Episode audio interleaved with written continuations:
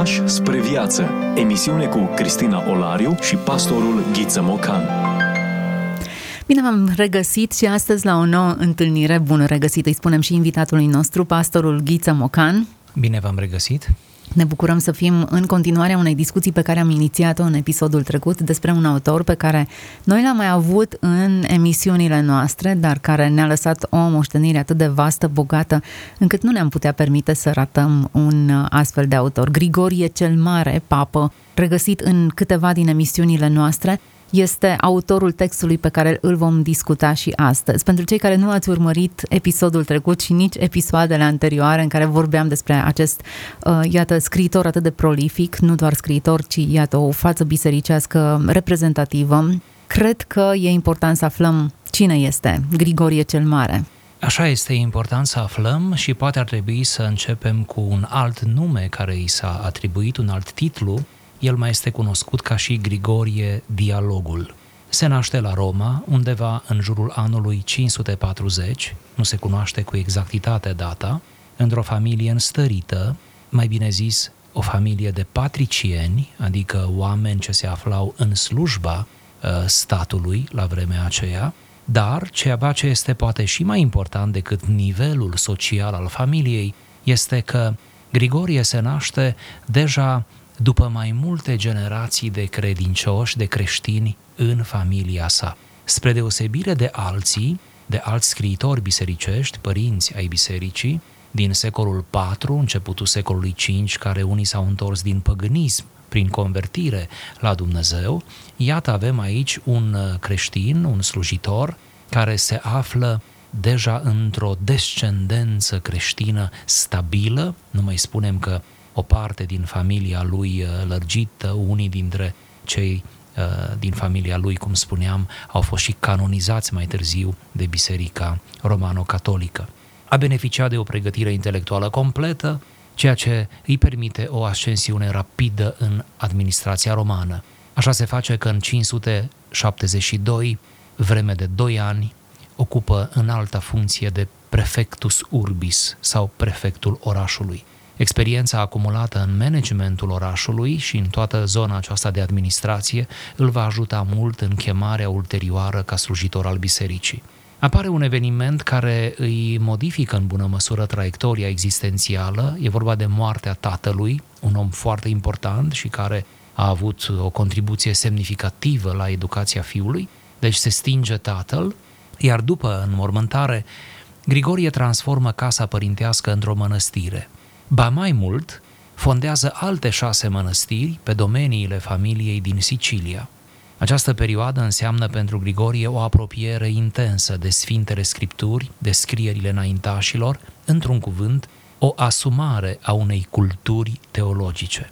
Din 579, după ce este uns diacon, pleacă la Constantinopol ca trimis sau nunțiu al papei Pelagius al II-lea, împrejurare în care avea să înțeleagă și să se înfrupte din bogăția teologică a răsăritului. Va rămâne la Constantinopol vreme de șase ani, de altfel și după această perioadă, după ce s-a întors la Roma, el va trăi cumva în plan intelectual, în plan mistic, sub influența decisivă a gândirii răsăritene. Atât de mult l-a amprentat cei șase ani la Constantinopol, încât după ce s-a întors la Roma, s-a decis să se închinovieze, adică să devină trăitor într-una din mănăstirile pe care tocmai le-a fondat și să-și petreacă restul vieții în această tihnă monahică. Totul până la începutul anului 590, când, oarecum subit, răpus de ciumă, se stinge papa Pelagius – iar Grigorie este ales în locul lui în aclamațiile clerului și ale mulțimii. Acest episod îi va aduce aminte mereu de uh, situația maestrului său spiritual, cu care avea o legătură duhovnicească prin lectură, e vorba de Sfântul Augustin, care el însuși, oarecum împotriva voinței lui, a fost pus, înscăunat ca episcop de Hipona. Istoricii sunt în general de acord că Uh, activitatea din timpul pontificatului său depășește chiar importanța scrisului său. Citez dintr-unul dintre ei. Ca pontif, Grigorie s-a angajat cu toată energia în conducerea bisericii, care trebuia să-și asume rolul de unică societate organizată într-o lume aflată în descompunere. Și dacă mi îngăduiți încă o adăugire, ca apoi să ne întoarcem la text, epoca în care trăiește și mai ales slujește Grigorie cel Mare este din punct de vedere ecleziologic o epocă tensionată. De ce? Pentru că din cauza unor motive, mai ales de ordin dogmatic, cele două ramuri sau cele două emisfere ale Europei, apusul respectiv răsăritul, începeau să se despartă parcă tot mai vizibil, aproape violent.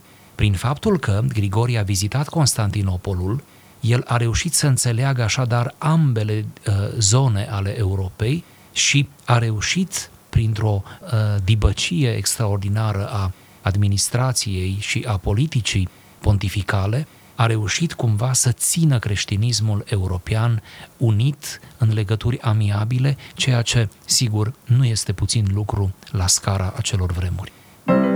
Frânturi de înțelepciune. Vorbim despre autori care nu au voie să fie uitați. Discuție cu pastorul Ghiță Mocan. Iată, călătorim uh, la, înspre începuturile bisericii, ne aflăm într-o perioadă în care după o ciumă, un papă este numit în pofida dorinței sale. Lecturam, eu știu, faptul că a refuzat acest rol, socotindu-se nevrednic, deși a fost în, votat în majoritate și nu doar uh, de Consiliul uh, care trebuia să-l numească a fost uh, apreciat, ci de-a lungul istoriei atât reformatori cât și uh, Biserica Răsăriteană îi recunoaște meritele, demnitatea, calitatea de lider rolul pe care l-a jucat atât în biserică, cât și din punct de vedere al conducerii în, în perioada în care a fost numit papă. Noi l-am ales ca autor pentru discuția noastră pe marginea unui volum intitulat Dialoguri despre moarte. În episodul trecut am lecturat un paragraf, așadar ne propunem să lecturăm și în acest episod un alt paragraf. Pentru cei care încă nu și-au cumpărat cartea și nu au citit-o, le deschidem gustul spre lectură prin lecturarea acestor paragrafe. Așadar, haideți să ne apropiem de acest text și haideți să îl uh, discutăm ulterior. Uneori, însăși forța sufletelor, prin agerimea sa, prevede ceva, alteori sufletele care vor părăsi trupul cunosc viitorul printr-o revelație, iar câteodată, în pragul desprinderii de trup, ele sunt atinse de inspirația divină și aruncă o privire cu ochii cei netrupești ai minții la tainele cerești. Dacă ai crezut prin mărturia Sfintei Scripturi că sufletele sfinților sunt în rai, se cuvine să crezi pe deplin că sufletele celor nedrepti sunt în iad, căci după răsplata judecății veșnice, potrivit căreia cei drepți sunt deja slăviți, inevitabil și cei nedrepți sunt deja chinuiți. Așa cum beatitudinea îi face fericiți pe cei aleși, tot astfel trebuie crezut că focul îi arde pe cei răi. Unul singur e focul genei, dar nu în același fel îi chinuie pe toți păcătoșii. Cât de mult cântărește greșeala fiecăruia, tot atât va fi simțită și pedeapsa. Așa cum pe lumea aceasta, sub un singur soare se află mai mulți și totuși nu simt la fel căldura sa, deoarece unul se încinge mai tare, iar altul mai puțin, tot astfel și acolo, într-un singur foc, nu este un singur mod de arde. Aici varietatea trupurilor determină acest lucru, dincolo de felurimea păcat, dincolo felurimea păcatelor. Astfel, au parte de același foc și totuși pe fiecare îi arde în chip diferit. Nedrepții numai atunci sfârșesc de păcătuit când termină de trăit. De fapt, dacă ar putea, ei ar dori să trăiască la nesfârșit, ca să poată păcătui la nesfârșit, dovedind că tânjesc să trăiască mereu în păcate, pentru că nu încetează în ruptul capului să păcătuiască în timpul vieții. Ține de marea dreptate a judecătorului ca niciodată să nu fie absolviți de pedeapsă cei care n-au vrut deloc să se elibereze de păcat în timpul vieții. Se întâmplă însă ceva și mai minunat cu cei aleși. Ei, îi recunosc nu numai pe cei pe care îi știau din această lume, ci și pe oamenii buni pe care nu i-au văzut niciodată, ca și cum i-ar fi văzut și cunoscut înainte. Astfel, când îi vor vedea pe părinții de demult în împărăția veșnică, pe care îi știuseră mereu despre faptele lor, îi vor recunoaște după chip. Acolo, toți îl contemplă pe Dumnezeu într-o sfințenie comună. Ce ar putea să nu știe ei acolo unde l-au cunoscut pe Cel ce le știe pe toate? E bine să ne oprim din când în când, să descoperim sensuri noi, lecturi adânci și să ne lăsăm inspirați. Iată lecturi adânci care ne provoacă și ne, în același timp ne lansează teme de discuție. Grigorie cel Mare, autorul textului, discuție despre moarte.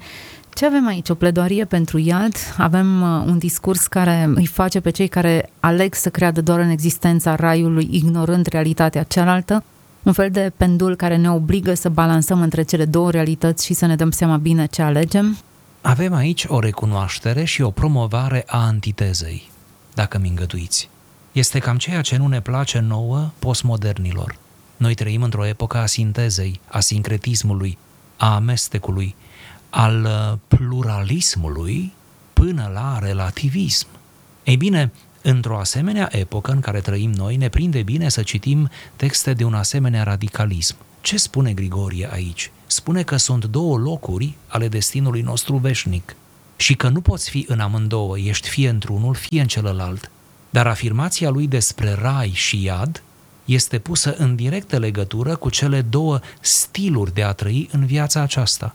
Prin urmare, raiul este anticipat din viața aceasta prin trăirea în credință, prin ascultarea de Dumnezeu, prin smerenie, prin uh, uh, înfăptuirea binelui, anticipăm raiul.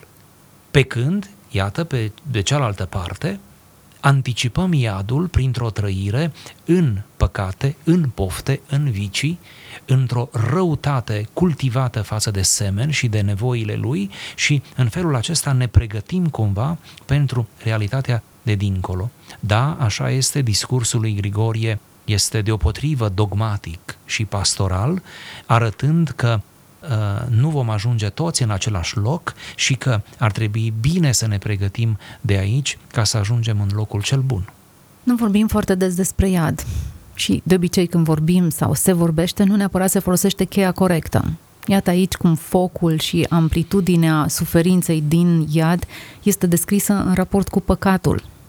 Fie că înțelegem focul de aici și, sigur, în primul rând, din textele uh, Sfintei Scripturi a Noului Testament, fie că înțelegem focul de aici ca un foc fizic, ceea ce este puțin probabil câtă vreme nu vom fi acolo cu trupurile fizice, deci nu credem că focul de acolo va fi un foc fizic, un element din lumea fizică, fie că îl înțelegem ca un foc uh, în sensul spiritual, uh, e clar că simbolul focului este cât se poate de elocvent. Grigorie cel Mare știe lucrul acesta și folosește atât de, uh, atât de bine acest element, uh, vorbind despre acea ardere, despre acea mistuire a sufletului, o ardere care nu produce moartea, mă refer dincolo, nu? ci care produce o durere fără de sfârșit, ba chiar merge pe acea speculație, nu o numim speculație pentru că nu avem argumente scripturale pentru asta.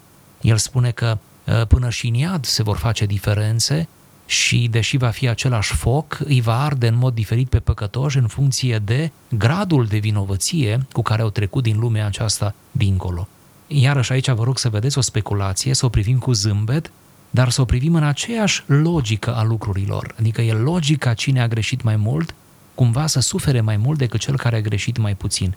Aceste calcule, cu mai mult, mai puțin, sigur, țin de judecata pe care o face Hristos, nu pe care o facem noi. Acum, analogia corpurilor care ard în funcție de textura pe care o are, fiecare, eu știu, trup sau fiecare lucru care este ars, este asociat cu gradul de păcătoșenie. Cumva face recurs la judecată. Judecata care va decide pedeapsa pentru fiecare, răsplata pentru fiecare și mai mult sugerează că această judecată inițială este făcută după ce ai murit respectiv oamenii trec în starea de beatitudine sau deja încep să ardă.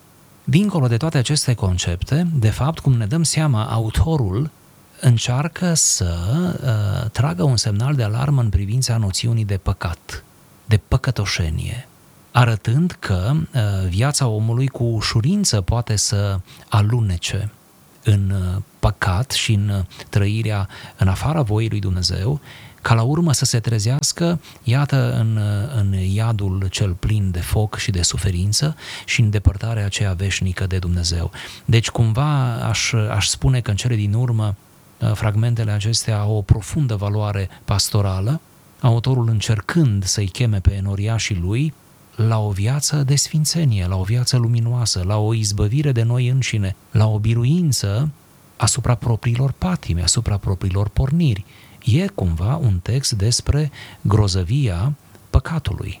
Acum, dacă ne gândim bine, suntem cu toți oameni supuși greșelii, ne luptăm zilnic cu propria noastră natură păcătoasă și zilnic trebuie să avem acest proces de înnoire, de evaluare, de autoevaluare, de, de dare de socoteală, în așa fel încât să ne gândim bine faptele și cărările. Nu am ajuns încă la starea aceea de desăvârșire și cred că doar momentul în care vom atinge pragul morții va fi momentul eliberării de această tensiune și luptă. Nu suntem încă ceea ce ar trebui să fim. Dar ceea ce departajează textul acesta e prin ultimul paragraf pe care noi l-am uh, lecturat, nu e ultimul, e penultimul, Nedrepții să sfârșesc de păcătuit când termină de trăit. Există o voluptate, o plăcere, o tânjire de a trăi mereu în păcate, ceea ce îl diferențiază pe omul care luptă, uh, urăște păcatul, e în conflict cu el. Iată cum pentru unii durata vieții este de fapt durata decăderii. Ce poate fi mai trist? Să-ți închei viața odată cu ultimul păcat săvârșit și să vrei a mai săvârși păcate dacă viața ta nu ar merge înainte. Moartea este văzută aici ca un antidot, ca o, o rezolvare a păcatului, la modul acesta existențial. Moartea pune capăt comiterii unui păcat sau unor păcate uh, de către păcătoșii care nu vor a se pocăi. Deci, cumva, uh, păcătoșii care nu acceptă soluția pocăinței în timpul vieții vor ajunge să sfârșească cu păcatul odată cu uh, finalul propriei vieți. Mie mi se pare foarte lămuritoare această afirmație, pentru că sunt oameni care trăiesc sub spectrul acesta al vinovăției. Niciodată nu mă calific să fiu, de fapt, în prezența Sfântului lui Dumnezeu, ceea ce e adevărat. Tocmai de aceea harul și iertarea lui Dumnezeu sunt manifestate. Dar ceea ce clarifică Grigorie cel Mare în acest text este ține de marea dreptate a judecătorului ca niciodată să nu fie absolviți de pedeapsă pe cei care n-au vrut deloc să se elibereze de păcat în timpul vieții lor. Într-un fel, prin aceste cuvinte, autorul justifică judecata lui Dumnezeu, pedeapsa dreaptă a lui Dumnezeu. Cumva, într-un mod uh, apologetic aproape, încearcă să ne arate că atunci când Dumnezeu e drept, pedepsindu-i pe păcătoșii care n-au vrut a se pocăi, de fapt n-ar trebui să ne supărăm pe Dumnezeu, ci ar trebui să admitem că este un gest cu totul echitabil. Așadar, uh, cred că lucrurile sunt decantate încă din faza aceasta. Nu am ajuns încă la judecata finală, când toate lucrurile sunt scoase în lumină și aranjate în, în lumina dreptății lui Dumnezeu, dar chiar încă din perioada aceasta noi putem să decantăm cel puțin faptele bune de cele rele, comportamentul păcătos în sine, intenția și voluptatea de a păcătui, de lupta și bătălia pe care o duce un creștin cu păcatul lui personal. Fiindcă nu știu câte minute mai avem din emisiune, aș dori să fac un apel uh, parafrazând la ultima Uh, secvență pe care am citit-o și asta pentru că e mult mai luminoasă să ieșim puțin din sfera aceasta a elementului punitiv al pedepsei divine. Aici aflăm despre faptul că viața cu Dumnezeu în lumea cealaltă, iată această prezență în raiul lui Dumnezeu, înseamnă de fapt o cunoaștere superioară. Și elementul acesta al cunoașterii e descris prin faptul că vom cunoaște acolo nu doar pe cei care ne-au fost contemporani în viața pământească, ci vom recunoaște, nu? Îi vom recunoaște pe înaintașii noștri pe care doar îi citiserăm prin cărți, despre care auziserăm relatări despre faptele lor, prin urmare ne vom cunoaște toți, indiferent de generația în care am trăit. Ori această idee, sigur, nu doar Grigorie cel Mare o exploatează, ci mai mulți părinți ai bisericii, dar mi se pare că este interesantă din nou și este încă un argument pentru rai care ține uh, de această, această diferență calitativă între cunoașterea de aici și cunoașterea de acolo. Acum, gândiți-vă că nu ne cunoaștem nici măcar contemporanii, pentru că, într-o oarecare măsură, nu ne rămânem ascunși unul altuia, pentru că nu putem pătrunde gândurile și așa. Uh, pe când dincolo, totul va fi la vedere, totul va fi descoperit și vom avea în sfârșit o părtășie cu Sfinții lui Dumnezeu, cu oamenii care au trăit pentru Domnul, chiar dacă nu ne-au fost contemporani, o părtășie de plină. Acum trebuie să recunoaștem că o bună parte din ascultătorii noștri care au avut șansa să cunoască autori buni pe care i-am adus noi în discuție, au avut deja șansa să cunoască o parte din acești oameni buni pe care îi vor întâlni în uh, cer. E o mică deviație de la ce ne propunem noi să discutăm. Într-adevăr, termenul acesta de sfințenie comună care presupune cunoaștere și atmosfera de bucurie care tocmai ne invită să-L cunoaștem pe Cel care le știe pe toate și prin intermediul acestei relații să descoperim realitatea viitoare, mi se pare foarte încântătoare. Prin urmare, nu este deloc greșit să ne imaginăm viața de dincolo. Nu este deloc greșit să speculăm, sigur, cu frică de Dumnezeu, dar să intuim în măsura în care putem cum viața de dincolo va fi net superioară vieții de aici. Ori viața de dincolo chiar va fi net superioară.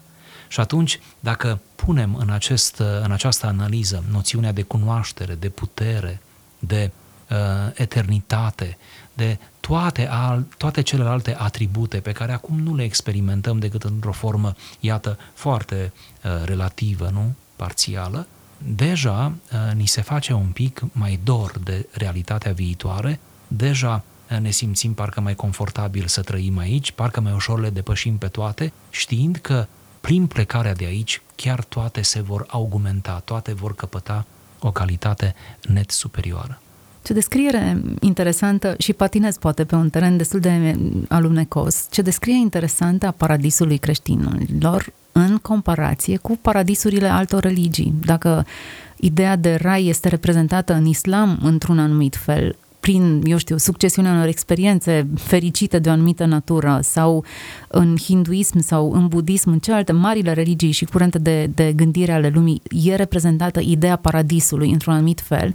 E bine, în creștinism mi se pare absolut superb cum ideea paradisului este reprezentată în primul rând de prezența lui Dumnezeu care reprezintă cunoașterea într-o dimensiune nouă. Inclusiv termenul de casă pregătită de Dumnezeu pentru noi în cer, Apostolul Pavel rea ideea atât de frumos și o conturează, ne mutăm din cort în casă, adică din trupul acesta într-o altă experiență nesuperioară pe toate planurile. Nu știu cât de departe putem explora ideea aceasta, dar Grigorie cel Mare mi se pare că sugerează tocmai această realitate augmentată, să folosesc același termen, în care cunoaștem, îi cunoaștem pe ceilalți prin cel care cunoaște toate lucrurile într-o formulă absolut inedită și extraordinară. Foarte bună observația. Vreau să o exploatez un minut comparația cu perspectiva despre viața de dincolo a celorlalte religii, deja amintite aici, mai ales cele mai importante. Într-adevăr, din câte și eu am citit, am aceeași impresie că celelalte religii privesc raiul, da, viața de dincolo, ca o reluare a unor uh, lucruri pământești, da, unele dintre ele realmente păcătoase, da, lucruri pământești care ne-au produs plăcere maximă și o creștere a acestei plăceri în intensitate. Este aproape o viziune hedonistă asupra raiului. Încă raiul înseamnă, de fapt, uh, să avem uh, la discreție mai multă plăcere de care ne-am bucurat um, uh, oarecum parțial pe pământ. Pe când raiul creștin este ceva de o altă factură. Este ceva diferit în cel mai adânc sens al cuvântului diferit. Noi înșine vom fi diferiți de ce suntem acum și vom gusta dintr-o realitate radical diferită de ceea ce trăim noi aici pe pământ. Prin urmare, raiul creștin nu este o prelungire a plăcerilor noastre din viața pământească, ci este pur și simplu un alt tip de plăcere, un alt tip de bucurie. Cred că vreau să merg mai departe pe ideea aceasta a, a plăcerii extinse, Um, nu doar marile religii exploatează ideea aceasta. Avem uh, scriitori care își imaginează lumi în care plăcerea este exploatată în felul acesta. Minunata lume nouă este unul dintre uh, volumele care exploatează ideea unui paradis lipsit de durere, o plăcere alimentată permanent, dependentă de o anumită pilulă. Dar cred că aceasta e o temă majoră în inima și în mentalul fiecărui om. Ideea unei lumi în care durerea nu mai există, dacă e vorba să luăm volumul pe care l aminteam, Minunata Lume Nouă, nu există nici măcar un cod moral care să reglementeze, dar nu mai există nici liberul arbitru. Și problema aceasta liberului arbitru mi se pare sensibil și bine de adus în discuție, pentru că în raiul lui Dumnezeu, personalitatea omului nu este strivită, ci dintr-o dată reîntregită. Nu este subminată demnitatea celor care sunt invitați acolo, ci din, de-abia din acel moment suntem invitați la o sfințenie comună, dar care ne ridică pe toți. Abia atunci vom fi. Vom fi cu adevărat. Abia atunci nu vom mai fi personaje. Fac acum aluzie la o discuție ce am avut-o noi cândva aici, pe marginea cărții Persoana și personajul. Abia atunci vom fi persoane. Abia atunci ne vom fi atins din punct de vedere ontologic, nu? Ne vom fi atins cea mai bună versiune a noastră, ca să folosim, iată, un termen împrumutat din tehnologia vremii. Ce ar putea să nu știe ei acolo unde l-au cunoscut pe cel ce toate le știe? Se încheie textul nostru de astăzi. Ce bună încheiere! Ce ar putea să nu știe ei? Ei le vor ști pe toate atunci, pentru că sunt în preajma celui care le știe pe toate. Nu e așa că în ultimă instanță, manifestată sigur diferit, dar în ultima instanță noi ne dorim cunoașterea și totul se rezumă la cunoaștere, la înțelegere. Ei bine, asta înseamnă, poate în sens ultim, acea viață împreună cu Dumnezeu, accesul la o cunoaștere care acum îi este proprie numai Lui. Dar o cunoaștere care ne întregește, nu care îngânfă, ci o cunoaștere care ne va, ne va aduce la cele mai înalte cote pe care o ființă umană le poate atinge cândva. Am fost cunoscuți, cunoaștem pe cel care ne cunoaște. Termenul acesta nu e un simplu joc de cuvinte, ci e experiența în sine. Așa este. Prin urmare, ne mai rămâne doar să trăim frumos, ca în timpul zilei, vorba apostolului, și să înaintăm atât cât putem și aici, în această cunoaștere, pentru ca de plin să cunoaștem dincolo. Grigorie cel Mare este autorul asupra căruia ne-am aplecat astăzi, dialoguri despre moarte, dar iată ne-am, ne-am oprit la final discutând despre viața, adevărata viață. Sper că v-a fost de folos tuturor discuția noastră, ați fost inspirați sau cel puțin îndemnați să lecturați acest volum și să meditați pe marginea lui. Să fiți binecuvântați, toate cele bune! Ați ascultat emisiunea Pași spre viață cu Cristina Olariu și pastorul Ghiță Mocan.